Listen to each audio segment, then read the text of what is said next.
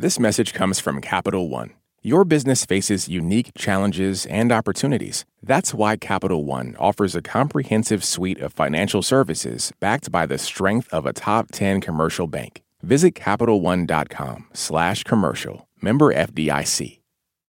Live from NPR News in Washington, I'm Giles Snyder. The White House is pushing back on comments made by GOP presidential frontrunner Donald Trump about Russia and NATO. Trump says he would encourage Russia to do whatever it wanted to member nations who had not met defense spending targets.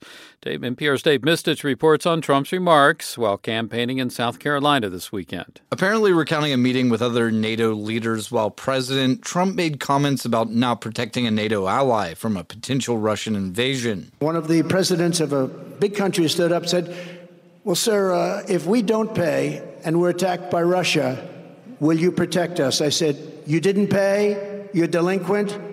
He said, Yes, let's say that happened. No, I would not protect you. In fact, I would encourage them to do whatever the hell they want. You got to pay. Trump made the comments at a rally in Conway, South Carolina. A spokesperson for President Biden says encouraging invasions of allies is, quote, appalling and unhinged and says it endangers America's national security.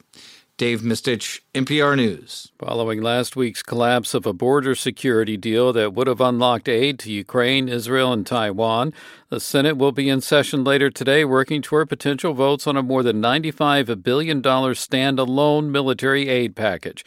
The Senate is considering the separate package after Senate Republicans rejected that bipartisan deal they demand to be combined with tougher border security restrictions. A Wisconsin congressman says his decision to retire was not brought on by criticism over his refusal to impeach Homeland Security Secretary Alejandro Mayorkas. Maayan Silver of member station WUWM in Milwaukee has more. Mike Gallagher is a Republican from Green Bay, making a name for himself as the youngest committee chair in recent history. Now in his eighth year in Congress, the moderate Republican was picked last year to lead a select committee on China. He was also one of the GOP holdouts in an attempt to oust Homeland Security Secretary Mayorkas that fell one vote short in the House on Tuesday. The GOP wants to oust Mayorkas to punish the Biden administration over its handling of the U.S. Mexico border. Gallagher didn't mention the impeachment vote in a statement announcing his retirement, saying only that he doesn't want to grow old in Congress.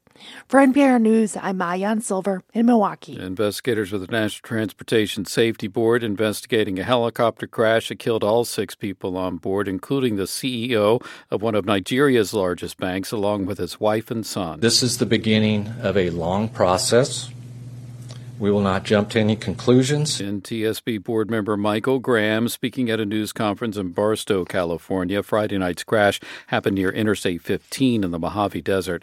Access Bank issued a statement today confirming the death of CEO Herbert Wigwe. And you're listening to NPR News. Hungarian President Katalin Novak has stepped down. Novak announced her resignation in a live television message this weekend. She has faced mounting pressure for pardoning a man who had been convicted of helping to cover up sexual abuse in a children's home.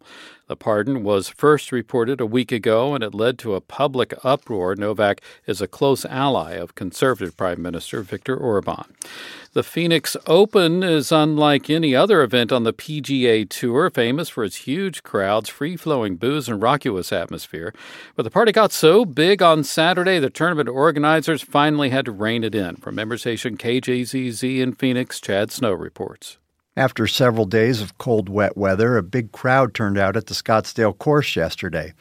As the crowd got larger and rowdier, tournament organizers grew concerned and for the first time ever closed the entrance gates and the beer taps.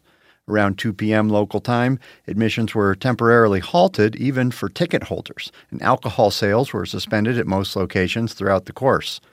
On social media, organizers announced that shuttle service was also on hold, citing larger than usual crowds. Fans were advised to check the tournament's channels for further updates. For NPR News, I'm Chad Snow in Phoenix. The Super Bowl between the Kansas City Chiefs and the San Francisco 49ers gets underway in Las Vegas later today. Officials say no credible threats, but security is tight. Hundreds of law enforcement agents are in town.